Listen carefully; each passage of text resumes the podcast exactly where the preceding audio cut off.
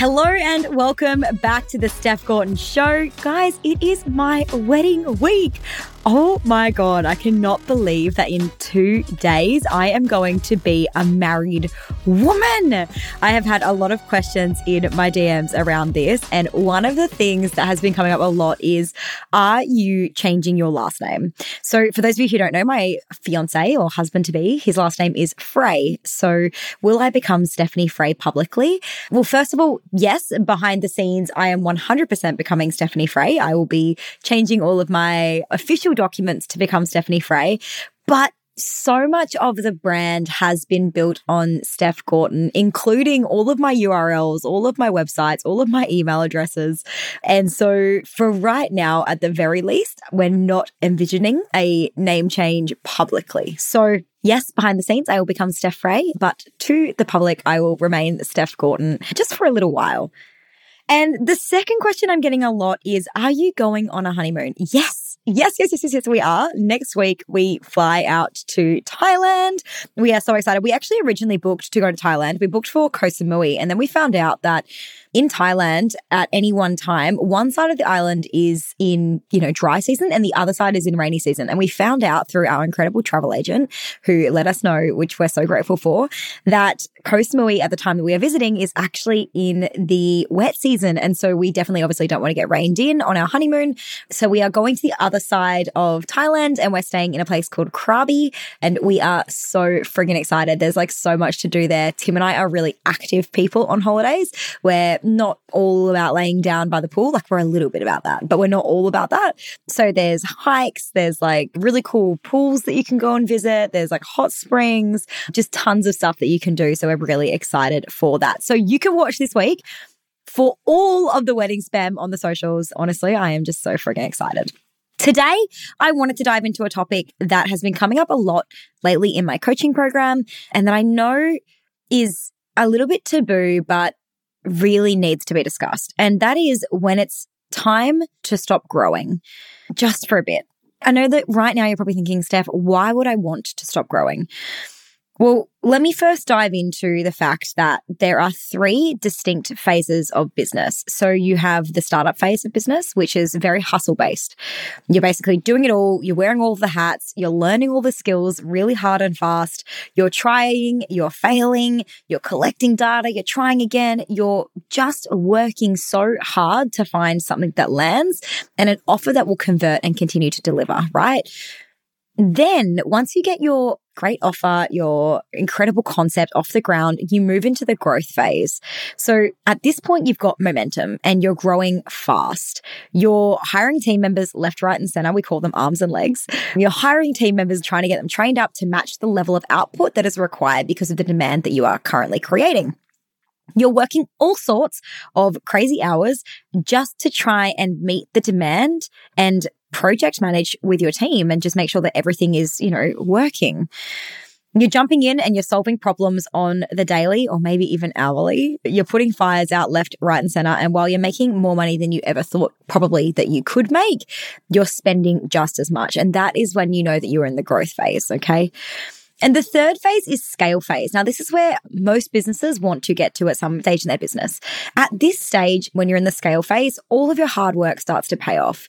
The business begins to grow without you. And really, you don't do all that much in the business anymore. You can if you want to, but you, you don't have to. It doesn't rely on you to get the leads. If you don't work for a couple of days, things still go ahead. Everything still happens. Customers still get served. You still get sales in the door. It's all happening without needing you. You've got teams, you've got systems in place so that it can run without needing your input. It's likely at this stage of business, you've also become an industry leader. Your business runs smoothly, your costs are low and your profit margins are high. But more importantly, you feel different at this stage of business. You feel safe, you feel secure, you have time freedom, and you probably have financial freedom as well at this point. So you might be asking in your head, well, how do I go from growth phase to scale phase? In order to get from growth phase to scale phase, you're not going to believe me, but believe it or not, it is not more growth that is required. In order to move from growth phase to scale phase, you've got to slow down. You've got to stop focusing on making more revenue and start focusing on building the solid foundations that are going to be required in order for you to scale. in order to get to scale phase, you have to let go. You have to go hands off the wheel and know that your business can run without needing you. And in order to do that, you have to stop doing all of the things, because if you're doing all of the things and you take your hand off the wheel, they don't get done, right? You need to start creating processes and systems so that these tasks can be done without you, and really focus on creating a profit run business. Because something that I see that happens all the time as people try to move into scale phase, and definitely when they're within that growth phase, is they hire tons of new team members, but they don't actually factor all of these new hires into their price points, or re-review their price points, or re-review their profit margins. And then it comes time for tax to come out, and all of a sudden they have no money left over. I think a really important point here in getting into that scale phase, or getting into any phase, you might be listening to this and you might be like, oh, I am well and truly in startup phase right now. It doesn't matter whether you're in startup phase, whether you're in growth phase, and even if you're in scale phase, the reality is that what got you here will not get you to the next level, because as you grow, things break. The processes that I had in place for onboarding two clients a week no longer worked when I was onboarding twenty people a week. You have to update your processes. You have to update your systems every single time your business goes through a growth spurt. And so what we really recommend, and what I recommend as a coach, and something that I do in my own business, is we might have three or four months of solid growth, really focusing on our marketing, really focusing on our lead generation, really focusing on our sales, really focusing on getting our clients talking about us. And then we'll have a couple of months where we just coast and we just look at, okay, we're now at this level. What needs to be fixed at this level? What needs to change at this level now that we're here? What processes are we currently doing that are no longer serving us, and that might even be holding us back, or at the very least costing us a lot of money to keep doing these processes that are potentially manual, that could be automated, that are potentially not even that important, that won't make a big difference in the long run, that we could potentially get rid of, right? So as your business grows, so must your processes. So if you plan on scaling, you have to take time to review, what do we need to do better? What do we need to change? What do we need to get rid of? What do we need to simplify?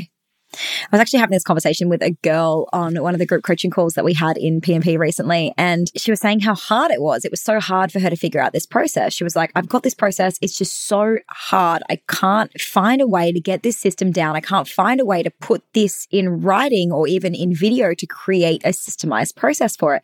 And I was like, if you are finding something so hard that you can't create a process for it, if you're finding something so hard that you can't create a system for it, then you're overcomplicating it, and that you need to simplify. That is a sign that it's time to simplify. That is a sign that we are trying to make things harder instead of smarter. So how can we simplify that? So how would you know when it's time to stop growing? Well, when everything feels like it's breaking. That's probably when I would recommend it's time to stop growing. When you're working hard and making money, but there seems to be very little left over for you. When you're supposed to be having a day off, but you end up working all day, not because you want to, but because things come up or need to be done. When you realize that you're starting to miss out on opportunities to grow because you just can't keep up with the workload. And when you're just fucking exhausted and you know that it's not sustainable to keep going this way, that is how you know it's time to stop focusing on growth, and it's time to start focusing on getting your foundations and your systems in place. The truth is that the energy that got you into growth phase, like that hustle energy, that work hard, let's get shit done, let's do it all, I can handle it. Even like parts of the ego that come up throughout that, like I'm the best, no one can do things the way that I do them. That energy, that work hard mentality, that masculine energy, which is so beautiful and so needed in that startup phase of business, in that growth state of business, it actually needs to take a bit more of a back seat as you begin to try and get into scale phase, because what's actually needed in scale phase is allowing yourself to be nurtured by your team. It's not being the boss. It's not having to be somebody that doles out orders and delegates tasks. It's actually about going, okay, I need some support today or this week. I've got too much on my plate. Who out of my incredible genius team is able to take some of this stuff off my plate so that I can make sure that my cup is full, so I can be my best for this business. I can be my best for myself. I can be my best for my family. Family. It's about allowing yourself to be supported by the people that you bring into your world. It really is about trust, trusting yourself, trusting yourself that no matter what mistakes you make, no matter what the mistakes your team make, that you will always be able to fix them. It's also about trusting your team, letting them actually do their jobs, and maybe even doing more than that and not needing to micromanage them. It's about really stepping into that feminine energy where it's magnetizing, where people are naturally drawn to work with you rather than you forcing it and feeling like you're pushing shit uphill. You really want to focus on getting into that scale phase. It's a real one eighty in energy. It's not all about that masculine energy. In fact, it's more so about that feminine energy. And in order to see what actually needs to change in your business, you actually need to take time. I had a conversation with a girl in our High Rollers program last week, and she was saying, Steph, I just don't even know how I want to scale. I don't know if I want to. I don't know if I, I don't even know what I want.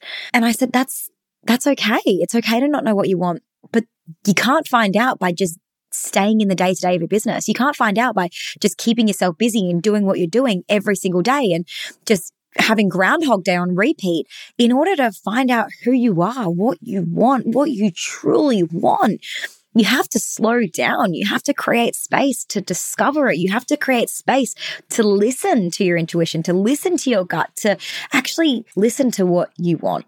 Because right now you're just distracting yourself with all of the stuff that you need to do that you're not listening to what you actually want, because you already know. You don't need somebody to sit down with you and tell you how you should scale. You already know how you want to scale. You're just not listening. You don't know how to listen because you're so busy doing the work.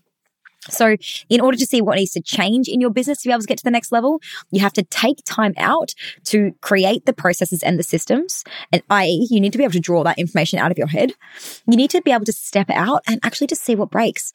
So, you know, my operations manager, who I love, she just stepped out of the business for a couple of weeks to go on holiday. And we just saw it as a time to see what breaks rather than trying to prevent everything and stop everything from happening. When things break, it allows us to go, cool, all right, well, that's obviously not a process, or right, obviously that needs work. So instead of trying to control everything to aim for this perfectionism, which first of all, is just not fucking human, you need to take a step out and just see what breaks and know that you'll be able to fix it. And again, that comes back to that trust. And with that in mind, when we're talking about team, we're talking about trust. With that in mind, when you're in the growth phase, you need to stop paying for an audience. And what I mean by that, I'm going to give the analogy that I like to use here, is that right now you might have team members who you've hired to be what we call the arms and legs, right? So you've hired people because you don't have enough time and you just need people to come in and do the tasks for you. And the example I would use is if you were selling pens and you were wrapping the pen and you were putting it in the box, you would tape the box up, you would put the sticker on it, and then you would send it out to people, right? That's the process, okay? And so like maybe you're so busy and demand has grown so much that, you know, doing all of those tasks is now just too time consuming. And so you've hired somebody to come in and they're going to wrap the pen and put the pen in the box and tape the box. And then you're just going to put the sticker on it and take it to the post office. But you notice that when you're getting the box, the tape is slightly off. And so it's not quite right. It's not quite on correctly. And so you show your employee one more time and they keep doing it wrong. So instead of taking the time to properly train them, taking the time to communicate with them, taking the time to really reiterate the process and fix it up, you just decide you'll do it yourself. I'll just do it myself. It's easier. So what I want you to do is just wrap the pen, put the pen in the box, I'll tape the box, and then I'll put the sticker on. Okay. And then I'll hire somebody to take it to the delivery office. But then you notice that the pen's going in the box a little bit sideways. So you're like, that's okay. I'll just do it myself. It's no big deal. So they wrap the pen, you put the pen in the box, you tape the box, you put the sticker on the box, and then you give it to the person for delivery. And all of a sudden, you're paying these people who are supposed to be doing these tasks for you to watch you do these tasks, which is why we call it paying for an audience. You don't want to be paying for an audience. You have given these people these tasks. You need to find a way to communicate effectively with them in a way that makes sense, or simplify the process, or you need to train them correctly so that you don't have to pay them and you can stop micromanaging them and you can just let go, right? So stop paying for an audience. And there is one last thing that I want to note on growing, and it's around growth mindset. A lot of people just want to grow and seize every opportunity, even if they're burning themselves out, even if they know that it's unsustainable. And so the question I would ask you, if you are that person, if you were listening to this and you're like, I'm ready to grow, but you know that you're working fourteen to sixteen hour days already, you know that you don't have capacity really to take on any more clients, you know that you're going to start doing a really crappy job of delivery very, very soon. What comes up for you when you think about focusing on stability over making more money? When you start focusing on stability over growth, when for maybe a three-month or six-month period, instead of prioritizing more money, more courses, more offers, you actually just focus three months on not focusing on revenue, not focusing on making more money, but instead just focusing on creating stability. What comes up for you? you need to ask yourself why you're driving to grow so fast. Like, what is that push that's within you? Why do you have to have it all and have it right now? Is it because you're scared that maybe it's going to run out? Is it because you're worried that if you say no, then you'll miss out and it won't come back around to you? When I was finding myself constantly hustling for growth, it actually came from a real scarcity mindset. And some of the ways that I nurtured myself through that or moved myself out of that mindset was regularly reminding myself that I'm playing the long game and not the short game. I'm not in this just for the next two years. I'm in this for life. This is my life's work. I will go to my grave still teaching, still coaching, still helping. Like, I don't want to retire. I want to do this forever. And so I need to remind myself that I'm playing the long game and that that means that I can have moments and months of stability, of enjoying what I've created, of taking a step back, taking a breather, and then going again in a couple of months' time for the growth. I know that deep in my bones that my wildest dreams will be realized. I know that it is inevitable that I will reach my goals as long as I don't give up. And I know that the fastest way that I'm going to give up is if I continue to burn myself out, because I will one hundred percent shut my shit down if I'm burning out on repeat. And I know that what's meant for me won't miss me. So if you feel like you are suffocating and drowning in the growth phase right now, my advice to you would be stop focusing on more money and stop focusing on more growth, and instead put your time, energy, and effort for a two to three month period and focus on removing you from your business so that you can spend your time creating new ways to make money and scale up your business. If you loved today's podcast, I would love it if you could take a photo of this episode, tag me on social media, tell me all about it, because honestly, it lights me up to hear that you are getting something from this. Thank you so much again for joining me, and I'll see you next week. Babe, thank you for tuning into today's episode. It means the absolute world to have you here with me. If you want more, head to the show notes below to check out our latest free resources, along with the exclusive link for podcast listeners to book in a free fifteen minute strategy session to find out how you can boom your biz.